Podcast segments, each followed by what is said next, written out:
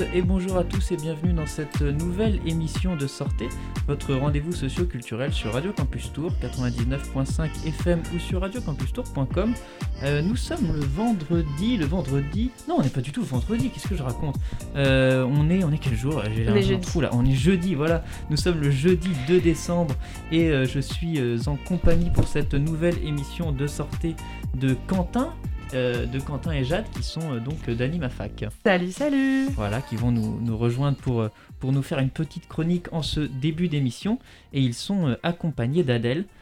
Salut Bonjour et merci d'être sur les ondes de Radio Campus Tour. Adèle qui euh, va nous, euh, qui euh, en fait euh, est présidente de l'association euh, de la CT. C'est bien ça? C'était les- l'association des caravans de tour, exactement. Exactement. Eh bien, je vais laisser donc la parole à Quentin et à Jade pour mener cette petite chronique. Merci Maxime. Merci Maxime. Merci. Alors du coup pour faire un- une petite présentation, Animasso, c'est notre petite chronique de 15 minutes qui a pour voie de présenter les associations étudiantes avec les projets euh, qui tournent autour. C'est une chronique qui existe depuis 2019 grâce à Radio Campus et on les remercie d'ailleurs. Euh. J'étais pas revenue depuis d'ailleurs, donc ça commence à faire un, un Un bout de bon temps, bout hein. de temps, ouais. Je crois Quentin, la première fois qu'on s'était rencontrés, c'était ici pour que tu présentes euh, ton ancienne asso, la CS. Ouais, il me semble que c'était à cet endroit-là, ouais. Ouais, ça commence à faire, ça fait il y a deux ans. C'est ça, et du coup c'est toujours un plaisir de, de revenir ici. Ouais, Euh, Très grand plaisir, oui, de revenir. Donc je vais laisser Quentin nous présenter du coup euh, Adèle et, son sup- enfin, et sa super association. À toi. Euh, donc du coup, euh, Adèle, je vais te demander... du coup, euh, on peut commencer par là. euh, comment... euh, bon, on sait comment tu t'appelles du coup, mais quelle étude tu fais, par exemple? Alors, je m'appelle Adèle Bénard, je suis en troisième année de médecine et donc je suis la présidente de la Corporation des étudiants en médecine de Tours. Bon, le, le, le BDE de médecine, quoi. C'est l'association des carabins de Tours, donc l'ACT pour les intimes. Hum, Et euh, du coup, euh, petite question. euh, donc là, c'était, tu viens de nous dire du coup que c'était effectivement le BDE de médecine. Mais toi, dans tes études, qu'est-ce qui t'a dit Tiens, j'ai envie d'adhérer Et surtout, qu'est-ce qui a fait que maintenant tu en es là? Parce que du coup, tu n'es pas une simple adhérente.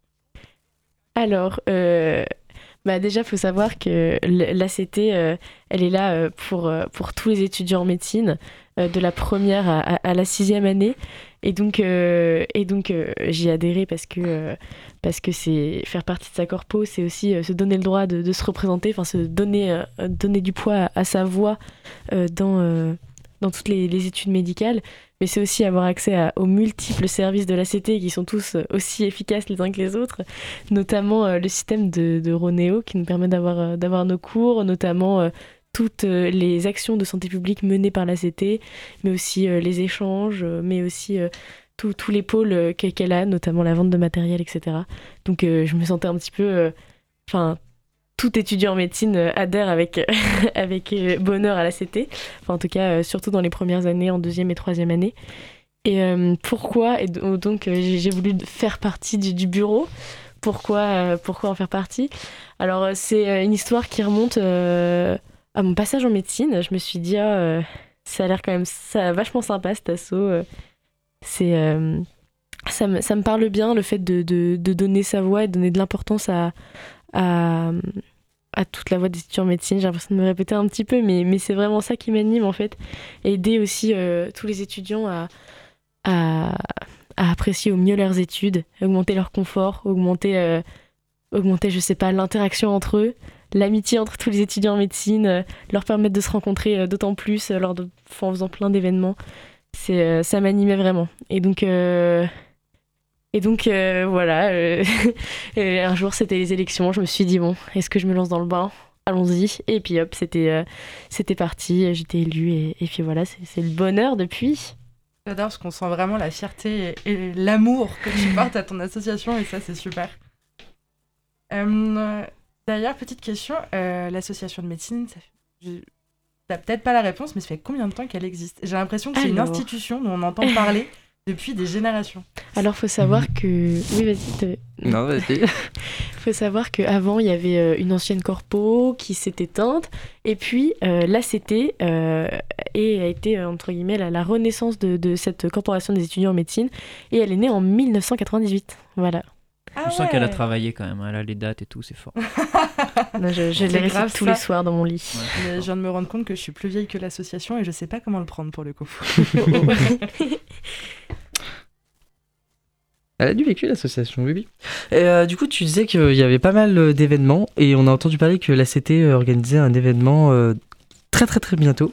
Et est-ce que tu pourrais nous en dire plus? Alors, exactement, euh, il se trouve que vous êtes très bien informés puisque on fait euh, demain, euh, demain soir, demain soir de 18h30 à, à- à 20h30 euh, à Tonley, dans l'amphi on fait une conférence sur, la, sur de sensibilisation aux violences sexistes et sexuelles dans les études médicales. Donc voilà, si ça vous intéresse, n'hésitez pas à vous présenter en amphi D demain à 18h30, voilà.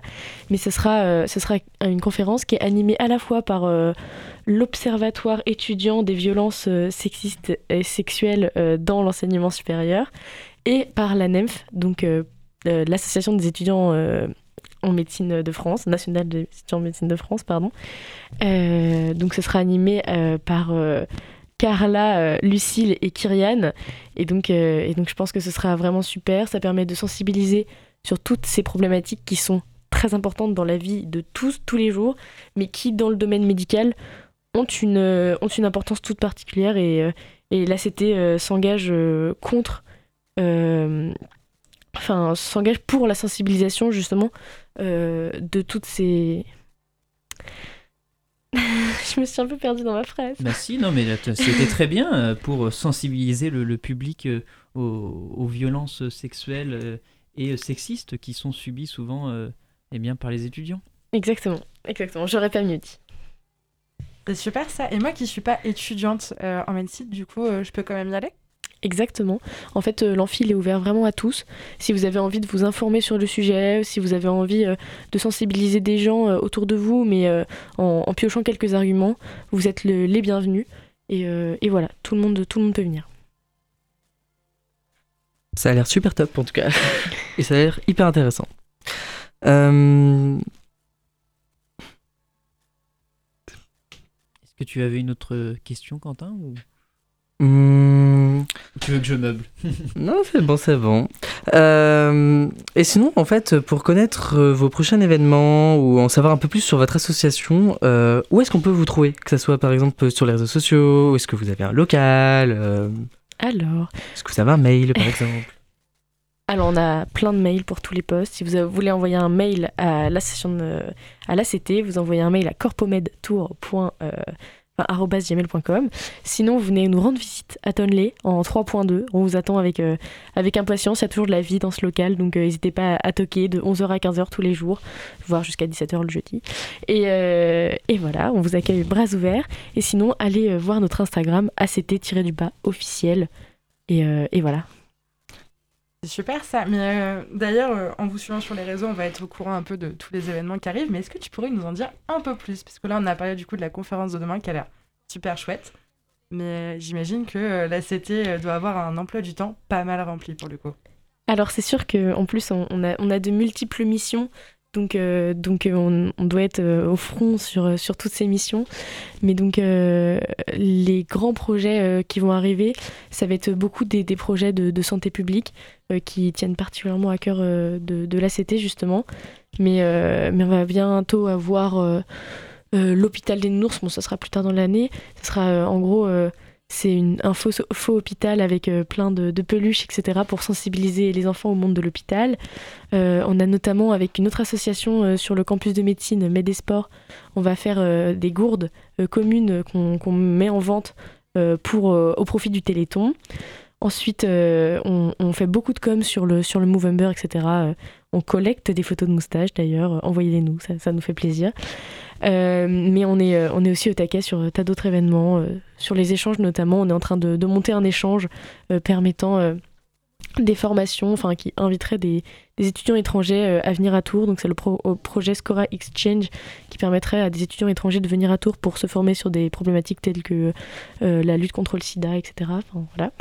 Et sinon, au niveau représentation, on, porte toujours les, positions et, là il y a beaucoup de, choses qui arrivent au niveau de la réforme du second cycle qui ça parlera sûrement aux étudiants euh, aux étudiants en médecine euh, mais mais on, a, toujours besoin de, leur voix en, toutes circonstances et, voilà et sinon on veut créer aussi euh, des caras débats ce serait des, des instants de débat euh, autour de nourriture et autour de... Enfin non, on débattrait pas de la nourriture, on mangerait la nourriture.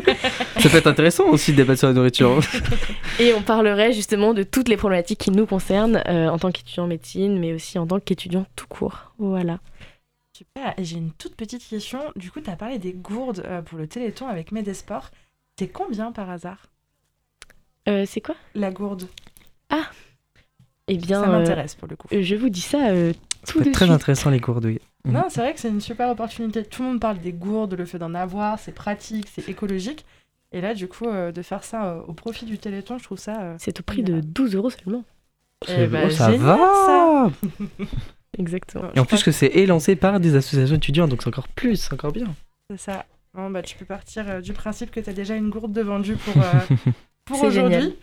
je suis ravie. Bah deux, non Eh ben voilà, on part sur deux. Si quelqu'un dit mieux, Peut-être trois du coup. Hein. D'obliger. Euh, non, non. Je fais une action de lobbying énorme. Eh ben c'est super tous ces projets-là. Donc là, euh, toi, vous restez en poste au bureau jusqu'au quand à peu près? Alors euh, généralement, nos passations, nous, ça se fait euh, on commence, euh, les candidatures euh, commencent fin mars, début avril. Les élections sont début avril. Et après, on commence une, passation. Ouh, punaise C'est pas grave. Hein. Elle a tapé dans le micro, le signal. Les aléas du direct. et donc, oui, c'est pour c'est pour début avril et ensuite on finit la passation vers fin avril et après on laisse aux petits piou, on les laisse s'envoler quoi. Eh ben, comme quoi, quand on est en médecine, les années sont quand même bien chargées, je trouve. très très chargées, oui. écoutez, euh, je crois que c'était tout, mais euh, merci pour cette euh, très très bonne chronique qui nous en a appris beaucoup en fait sur, sur l'association. J'ai appris plein de choses. Et peut-être j'avais juste. Il y a combien d'étudiants dans l'association? Est-ce que tu sais combien à peu près ça regroupe? On est à peu près euh, plus de 1200 adhérents. Voilà. Ok. Et euh, par on parlait hein, de quelque chose que je trouvais peut-être intéressant d'évoquer rapidement en off. Euh, on en en parlait en, off, pardon, juste avant l'émission, par rapport à la conférence sur, sur les violences sexuelles et sexistes. à quelle personne on peut, on peut s'adresser si on est victime de, de, violences On en parlait tout à l'heure. Alors justement, il y, y, a plusieurs options. si c'est dans la vie de tous les jours ou en stage, où euh, justement, euh, nous, on est, on est particulièrement euh, en stage à l'hôpital, donc c'est un, lieu qui est, qui est, très sujet aussi à, à, ces événements et qui justement reste un sujet très tabou. Il y a, il une véritable omerta autour de ça. On a des, des logiciels mis en place pour justement centraliser toutes les plaintes et permettre la fermeture de, de certains lieux de stage. ça s'appelle Gélule d'ailleurs, voilà. mais sinon, si c'est lors d'événements festifs, en soirée, etc. Là, on, a mis en place euh, avec euh, l'ANEMF, euh, l'ANEMF qui est venue nous former ici à Tours, à, la CT, pour nous faire devenir Trusted People. Enfin, en tout cas, tous ceux qui étaient volontaires le, sont devenus. c'est une formation qui nous apprend à savoir comment réagir quand on, quand on est face à quelqu'un qui est victime de violence, comment l'accompagner et comment limiter justement ces traumatismes en l'accompagnant au mieux et en lui permettant de trouver des solutions. Et donc, euh, lors de nos événements, on, a décidé de mettre en place justement ce système où on met des personnes qui sont dédiées à l'aide aux personnes qui, en ont besoin. On met des numéros de téléphone euh, euh, à disposition. On fait de la prévention avant l'événement et ensuite on, les signale bien lors de l'événement. On met même un numéro de téléphone anonyme si jamais les gens ne se sentent pas d'aller voir quelqu'un en vrai. Et voilà. Eh bien, c'est vachement important parce que je rappelle quand même que j'avais fait des petites recherches euh, rapidement juste avant cette émission et, et les chiffres euh, que de, de, de l'enquête en fait qui avait été menée euh, mm. par, par la NEM sont, étaient quand même assez. Alors je sais pas si c'est une enquête très récente, je crois qu'elle date de 2018, mais les, les, chiffres sont quand même assez accablants. C'était 32% des étudiants en médecine disent avoir été victimes de harcèlement sexiste ou sexuel et 15% ont déjà subi une agression sexuelle. Donc c'est vraiment important, je pense, de faire. C'est vraiment énorme et c'est des chiffres qui sont d'autant plus actuels que l'étude l'étude et, enfin, les résultats publics de l'étude sont sortis l'année dernière et, enfin, c'était. voilà, c'était. Bah, c'est vrai que surtout avec tout ce qui se passe en ce moment, c'est hyper important de mettre ce, ce genre de choses en place pour que justement qu'on ait des événements festifs ou qui soient justement très safe en fait, pour qu'on puisse faire la fête en toute sécurité. Exactement. Eh bien écoutez, merci à tous les trois d'être passés sur les ondes de, Radio Campus Tour. J'espère qu'il y aura beaucoup de monde à cette, à cette conférence. Et puis euh, j'espère nous revoir et eh ben, bientôt finalement. Et eh ben, très bientôt. Merci, à toi Maxime et merci à toi Adèle encore. Merci à merci vous. À, vous à très bientôt. Alors quant à nous, on poursuit la suite de l'émission euh, avec euh, un podcast Arte Radio. Euh, on va parler cette semaine, euh, donc on va aller sur l'émission de d'Elisabeth Quint, l'émission 28 minutes. On va parler cette semaine, donc c'est une, émission qui, euh, qui parle de l'actu de la semaine. Et l'actu de la semaine, eh bien, ça a été la crise. La crise aux Antilles, et notamment en Martinique et en Guadeloupe. Sébastien Lecornu s'est rendu sur, sur, cette, sur ces territoires d'outre-mer. Il a parlé notamment de la question de l'indépendance de l'île. Et bien, dans cette émission, ils vont débattre avec différentes, différents intervenants de cette question. Et euh, quant à nous, on se retrouve bientôt pour de nouvelles émissions de Sortez. Barrage routier, destruction, pillage et tir à balles réelles contre les forces de l'ordre. Depuis l'entrée en vigueur de l'obligation vaccinale pour les soignants, les Antilles ont basculé dans une violente crise sociale. Il y a quand même quatre mois que nous revendiquons. Si nous avions écouté dès le premier jour, on ne serait pas arrivé jusqu'à là. Dépêché sur place, le ministre des Outre-mer tente d'apaiser les tensions. En Martinique, aujourd'hui, Sébastien Lecornu a amorcé le dialogue avec les élus locaux et les syndicalistes. Mais en Guadeloupe, malgré la visite du ministre hier, la contestation se poursuit. Nous avons renforcé tous les piquets populaires, tout partout que nous L'entretien avec Elie Domota, une des figures de la contestation sociale en Guadeloupe, a tourné court il est vrai que j'étais surpris pendant les quelques dix minutes où j'ai vu M. Demota ce matin, euh, au fond, de me demander d'amnistier des personnes qui avaient euh, tenté d'assassiner des policiers et des gendarmes, je n'y reviens pas, me demandant d'abroger une loi de la République.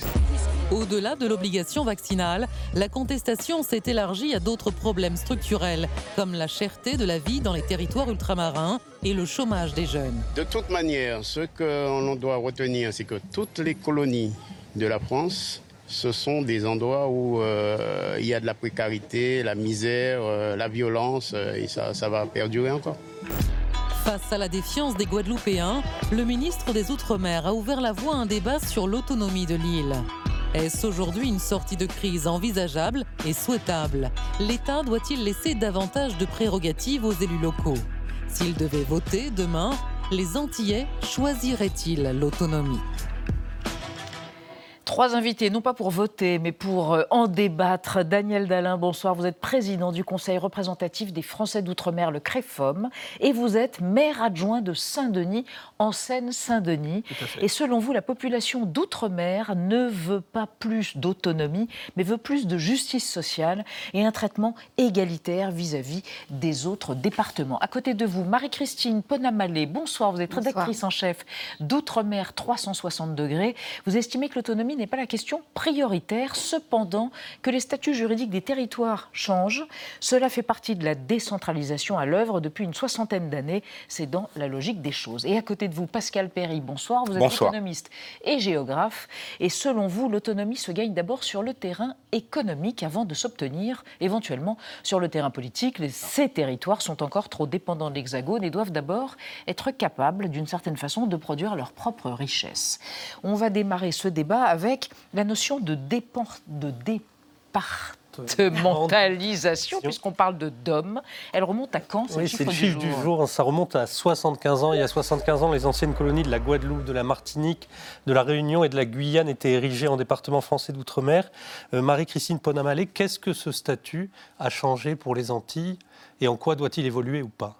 Alors, beaucoup de choses. On a parlé d'égalité, c'est-à-dire des égalités de droit. Elle s'est conquise au certain, enfin, sur un certain nombre d'années. J'avais deux spécialistes quand même à mes côtés. J'ai beaucoup de chance. Un économiste et peut-être un monde, le monde du social, n'est-ce pas? Donc, qui vont pouvoir me. Mais ça, a pris du temps. C'est-à-dire qu'au départ, comme, comme la rappelle, le rappelle le, monsieur, il, dit, il utilise le mot colonie. Mmh. Donc, mmh. c'était des, territoires un peu précaires, socialement, économiquement, les choses ont évolué. Donc, ce ne sont pas forcément, lorsqu'il dit euh, oui, ça reste des territoires totalement précaire. Ce n'est pas vrai, il faut nuancer les choses. Mais euh, il y a eu des équipements, de l'infrastructure, euh, des pouvoirs, il y a eu de la décentralisation, il y a eu dans ces territoires conseil général, conseil départemental maintenant, conseil régional, on a eu de- des hôpitaux, des écoles. Donc les choses ont changé. Ce n'est pas la, la- la photographie d'il y a 75 ans. Mais Daniel Dalin, donc est-ce que c'est un problème de statut, c'est-à-dire institutionnel euh, Je, je- je voudrais juste corriger un petit peu ce qu'a dit ma, ma- ma collègue à côté. C'est vrai que lorsque, lorsque Aimé Césaire a apporté le- le- la, la colonisa- la- la départementalisation, Oui. il y avait un fossé entre le, ce qui vive- comment vivaient les territoires d'outre-mer, notamment la Martinique et la Guadeloupe, avec la France. Euh, Tout, tout ce qui est euh, santé, des problématiques de santé, tout ça. Mais à un moment donné, euh, nous sommes arrivés à un plafond, un plafond de verre que le gouvernement, tous les gouvernements confondus, n'ont jamais voulu faire l'effort pour nous ramener vers, le, vers, vers une Pour le plus d'égalité. Euh, le, le CREFOM, qui a été l'initiative d'une loi qui s'appelle Loi égalité réelle en Outre-mer, nous avions pointé du doigt toute une série de mesures qu'il fallait euh, ramener, par exemple, le taux de ch- les taux de chômage euh, au- dans les Outre-mer par rapport au plus près de- du taux de chômage, Chômage. dans l'Hexagone. Donc ça supposait qu'il fallait, il y a toute une série de choses qu'il fallait mettre en marche. Euh, le- les élus, certains élus, ou bien le gouvernement, ils ont édulcoré le programme. Finalement, finalement, nous sommes restés depuis 2000. Rappelez-vous la, la- la manifestation de 2009. C'était en 2009, oui, euh, 2009. les 44 jours ben, de manifestation. Rien n'a changé. Le panier, le, panier de, le panier de la ménagère est resté toujours aussi cher. Je vous donne juste un exemple. Le bidon de gaz, où beaucoup de ménages, euh, de ménages antillais fonctionnent au gaz, c'est pas comme en Haïti, comme on dit qu'on va Mm. aller comme vers Haïti. Haïti se sert beaucoup de bois. Et on parle, nous sommes dans une période où on parle de, de- de- de réchauffement de la planète. Mhm. Eh ben, le gaz, le bidon de gaz, il, il est à 32 euros. 32 euros un bidon de gaz. Alors qu'un bidon de gaz en France, hexagonal, ne dépasse pas les 15, 10, 15, 15, 15 euros. D'accord. Donc vous voyez bien qu'il y a un décalage qui fait que... Et là, je ne donne que cet exemple-là. Je vais me tourner vers l'économie. Eh oui, Vous nous dites comment que c'est une crise économique qui n'en- qui n'en finit pas et qui est profonde. La, la Et comment expliquer ce décalage, pour être concret la, promesse de départ, la promesse d'Aimé Césaire, c'est une formule que tout le monde connaît, c'était faire euh, des ultramarins des Français à part entière et pas entièrement à part. Et c'est vrai que la, promesse, sur le plan économique, elle n'est pas toujours tenue. C'est-à-dire, on accède à l'autonomie à une certaine forme de souveraineté économique dès lors qu'on est capable de produire de la richesse. Or, ces économies sont toujours alors un peu moins à La Réunion, mais beaucoup aux Antilles, des économies de comptoir. Ce sont des économies qui fonctionnent essentiellement sur l'importation. L'essentiel de la consommation des Antillais, des Guyanais, euh, c'est de la consommation importée. Alors il y a des situations complètement aberrantes. D'abord, on a occidentalisé le modèle alimentaire euh, antillais qui reposait sur les plantes du fond du jardin. Euh, il y a aujourd'hui toutes les grandes enseignes de la distribution, une situation concurrentielle d'ailleurs euh, assez dynamique, mais malgré tout dans les linéaires, on trouve à peu près les mêmes choses qu'en Europe. Tout le monde comprendra que en faisant traverser l'Atlantique à des produits dont la valeur ajoutée est faible, des bouteilles d'eau, oui, du lait, euh, euh, du beurre, évidemment, ça double le prix. De surcroît, ce sont des, des- des zones douanières à part entière. On y paye l'octroi de mer. Et donc, vous avez une situation dans laquelle vous avez tout à la fois, c'est l'effet euh, ciseau. Vous avez une population qui gagne mal sa vie. Le niveau de vie, euh, le niveau de revenu est C'est-à-dire que faible. les salaires ne sont pas supérieurs à ceux qui. Alors non, Euh, il y a, il y a la, situation des fonctionnaires qui bénéficient d'une surrémunération, ce qui au passage d'ailleurs entraîne un peu d'inflation dans le secteur de la distribution, mais un niveau de revenu qui est Et un un niveau sentiment faible. d'inégalité, j'imagine aussi. Et des prix, et des prix qui sont, qui d'inégalité. sont beaucoup plus élevés. C'est ça, il y a en plus le frottement Ouais, inégalitaire, ouais, parce ouais. que certains ont les moyens de consommer, d'autres le- le taux de chômage des jeunes en Guadeloupe et en Martinique est entre 20 et 30 c'est Ah, c'est supérieur. Supérieur Oui, à oui, 20 il et est 30 supérieur. c'est Oui, oui. considérable. Daniel Alors, euh, Après, on va revenir à l'autonomie. hein. Il Mais faut pour, continuer dans le propos de Pascal, Oui. lorsqu'on euh, on fait, on importe de, de Paris des produits, euh, des produits- Vous savez, il y a une loi qui est sortie euh, récemment, c'est le, sénateur Lurel, qui, quand il était député, qui l'a porté, sur le taux de sucre que vous retrouvez dans les aliments. Sachez que le taux de sucre et le taux de sel des produits qui, qui arrivent en Martinique et en Guadeloupe, il y a 10%, 7 à 10% de plus de sel et de sucre. Pour quelle, pour quelle raison? Comment on Eh ben, on nous a expliqué euh, que c'était pour la, la conservation. Mm. Mais, mais euh, sachez que la Martinique, il a- il- les, les problèmes de, de- de- De de santé publique et de santé euh, publique. sont, sont là. Euh, il y a toute une série de, choses comme ça qui font que, qui fait que les, on peut dire que les, outre-mer ne sont pas traités de la même façon selon qu'on soit à Saint-Brieuc ou selon qu'on soit Juste un chiffre, par exemple. Je crois me rappeler que le, revenu médian, mmh. le revenu qui coupe la barre des revenus en deux, est autour de 900 euros aux Antilles. Vous imaginez un panier alimentaire qui est 30% plus cher et un revenu, un revenu mhm. médian qui est 30% inférieur à celui qu'on trouve en France métropolitaine.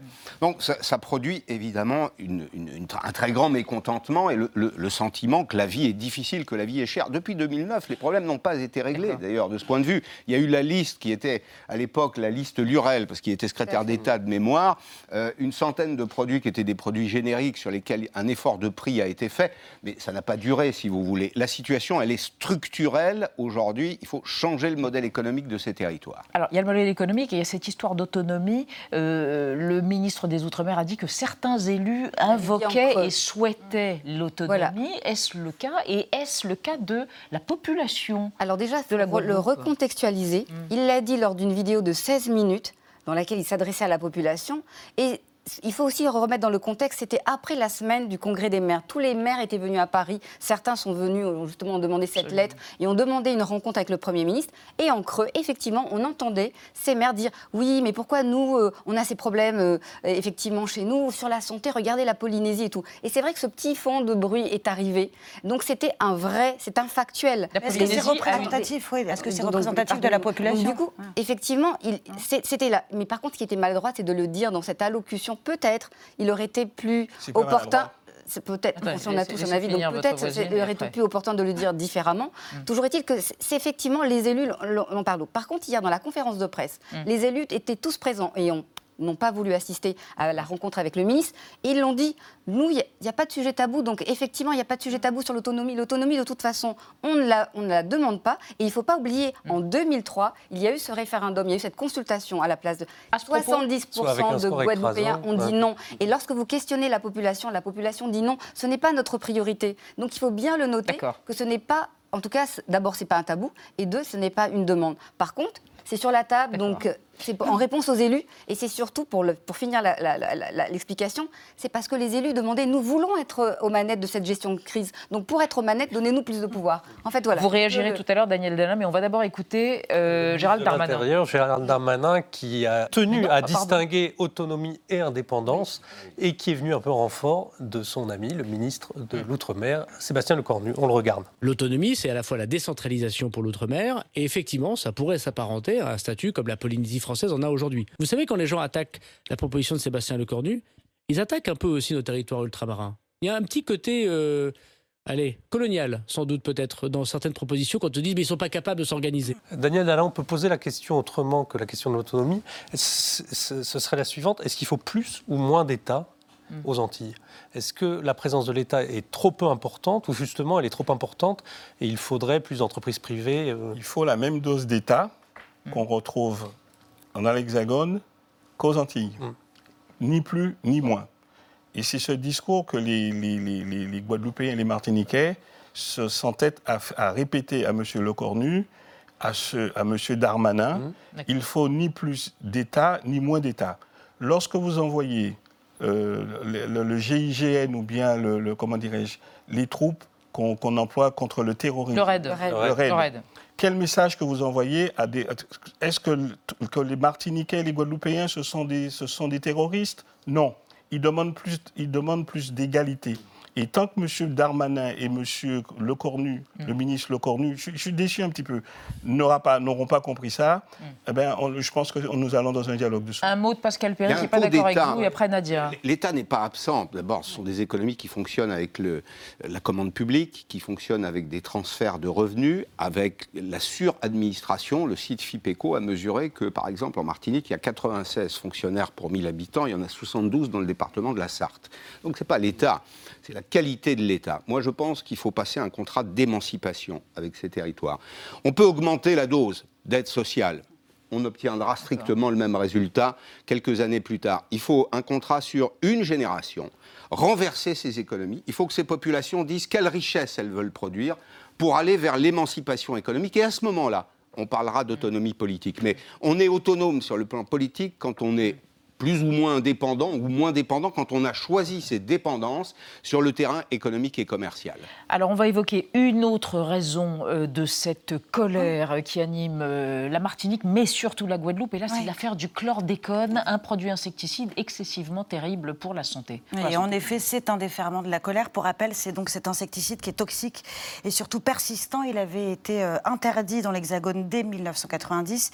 Il a continué à être autorisé aux Antilles par décret. Il a été donc répandu dans les bananeries de Martinique et de Guadeloupe jusqu'en 1993. Il a contaminé les sols, il a contaminé les eaux et il a contaminé les corps, si bien que la quasi-totalité des Antillais sont aujourd'hui imprégnés. 95% des Guadeloupéens et 92% des Martiniquais, ce sont des chiffres de Santé publique France. Il serait donc à l'origine d'un nombre exceptionnellement élevé de cancers de la prostate avec 227 nouveaux cas pour 100 000 hommes chaque année.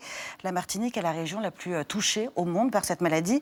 Il a donc fallu attendre 2008 pour que le premier plan chlordécone soit activé euh, dans le but de tenter de réduire l'exposition de la population. Aujourd'hui, on en est au quatrième plan et c'est donc dans ce cadre-là qu'un décret qui va reconnaître le cancer de la prostate comme maladie euh, professionnelle chez les ouvriers agricoles va être publié d'ici la fin de l'année. C'est ce qu'a annoncé le ministre de l'Agriculture. Il ajoute avoir accéléré les choses ces dernières semaines et pour cause. Marie-Christine Ponamalé, est-ce que cette décision, elle va poser la question de la responsabilité de l'État et peut-être même de la responsabilité sur les corps de la population. En fait, c'est au-delà. La question des corps est importante, je crois. Elle est très importante, c'est ce que demandent les gens, sont dans l'émotion, ils ont besoin de ça, mais il ne faut pas oublier quelque chose d'important, c'est que c'est dans les, le plan 2021-2027, il y a eu 92 millions d'euros pour ce fameux plan chlordécone, pour euh, tout ce qui est santé, tests, et c'est un plan qui a été multiplié par trois sur les autres plans. Donc en fait, ce qui est dommage, c'est que la population et même il y a une responsabilité collective des élus et de tous les agents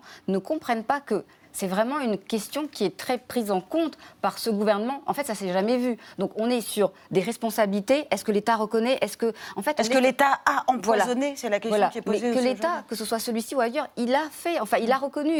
Emmanuel Macron l'a dit. Il l'a dit devant les élus. Il l'a dit. Ok, il l'a dit. Il l'a dit à moitié. Il l'a dit à la Martinique. Il a dit qu'il entendait les gens et que ce que veulent les gens, c'est une autre formulation. En tout cas, il les a entendus et il a mis les moyens sur la table. C'est juste ce que j'ai dit. Maintenant, je... Alors, moi, je, dis, Marie-Christine, je pense qu'ils ont. le, le, gouvernement trouve en, ta personne quelqu'un qui explique très bien leur, fonctionnement. Pas du tout. La, la, la, problématique, c'est quoi? Il y a eu empoisonnement. Hum, hum, hum. Euh, il y a eu la recherche des personnes qui sont coupables de l'empoisonnement. Jusqu'à présent, il n'y a pas de procès. Alors, est-ce que nous sommes condamnés euh, on a, il y a eu l'esclavage. Il, y a eu l'esclavage. il y a l'abolition de l'esclavage. Il n'y a pas eu de coupable. Il n'y a pas eu de.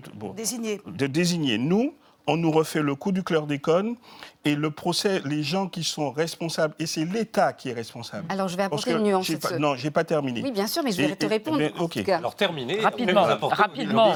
L'État qui est Pascal Perry, allez-y. L'État qui est responsable. Euh, qui, a, qui a signé les décrets de, de, pour, pour, comme, par hasard, il n'y a, pas de coupable.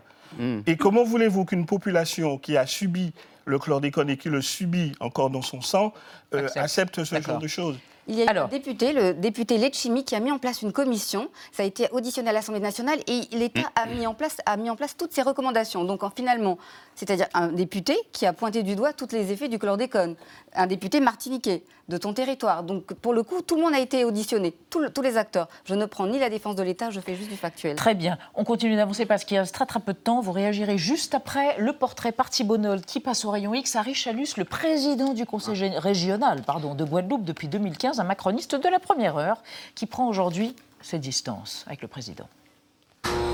Bonjour docteur, j'ai mal ici et là. Une petite déprime passagère, c'est tout. Évidemment, je fais du sport. Mon cher Harry Chalus, j'ai vos radios sous les yeux, c'est fluctuant.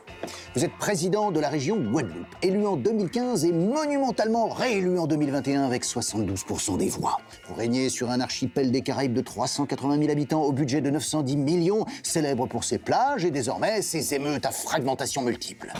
Vous êtes aussi membre du bureau exécutif LREM qui a tourné Kazakh. La Guadeloupe est la seule région française d'outre-mer qui avait mis en avant le président Emmanuel Macron largement. Et aujourd'hui, voilà comment nous sommes traités. Bien avant de mornifler l'orgueil présidentiel, vous avez été technicien chez EDF, puis obtenu un master et chaloupé entre gauche et centre, de conseiller municipal, maire ou député d'obédience socialiste, jusqu'à porter la parole du candidat Macron outre-mer. Nous sommes debout, nous sommes en marche et nous irons au bout. Déçu, vous criez sur tous les toits que vous n'avez jamais adhéré à LREM et reprochez à l'exécutif de répondre à 40 ans d'incurie par l'inconséquence et l'inconsidération. En 24 heures, on nous envoie des forces de l'ordre, GIGN et autres. Je ne suis pas contre, mais nous avons attendu six mois pour avoir des respirateurs, des lits, des, des masques pour euh, notre CHU.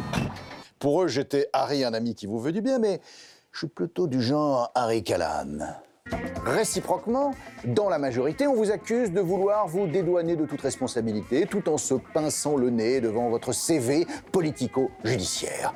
Vous êtes visé par deux enquêtes préliminaires pour abus de confiance, complicité de détournement de fonds publics et financement illégal de campagne électorale, et pour soupçon de détournement d'une partie de votre indemnité de député. En mai, vous avez passé 30 heures en garde à vue, c'est trois fois plus que votre rivale, malheureuse Madame l'Incertain, gardée à vue dans une affaire de prise illégale d'intérêt. J'ai honte, mais à la fin, j'ai eu trois fois plus de voix, donc euh, j'ai bu ma honte. Alors, mon cher Harry, vous avez sûrement connu l'ivresse des profondeurs. Merci Thibault. Vincent, dernière Pascal question. Perry, est-ce qu'à la défiance vis-à-vis de Paris et de l'Hexagone s'ajoute une défiance vis-à-vis des élus locaux, soupçonnés de ne pas toujours oui. être... euh, De certains élus, le- le- ces territoires ont manqué de- d'hommes d'État, d'hommes avec des, des visions. D'hommes ou de femmes d'État d'hommes ou de femmes d'État, de dirigeants Mm. ou de dirigeantes. C'est beaucoup de clientélisme, beaucoup de mauvaise gestion. Ouais, on parlait de la Guadeloupe. Le réseau d'eau en Guadeloupe, le réseau d'eau potable. 60% de l'eau n'arrive jamais au robinet. C'est la responsabilité des Qui doit payer? Il paraît que ça coûterait un milliard de un milliard. euh, C'est à peu près un milliard. Un Mais- milliard et l'État 800 met millions. 90 millions sur la table, chose qui n'a c'est pas de sa compétence, et il a mis aussi de l'argent pour réparer les 4000 fuites. Donc c'est quand même assez exceptionnel. On a besoin dans ces territoires. Ces, ces Mm. territoires sont une Mm. transition là. Il faut changer de modèle véritablement. On aurait besoin d'hommes d'État, d'hommes avec une vision. On a des gens qui pensent plus à la prochaine élection qu'à la prochaine génération. Très bien. C'est une des raisons du malheur de ces territoires. Ce sera une des conclusions du débat de ce soir. Nous y reviendrons prochainement, j'en suis sûre. Merci à tous les trois.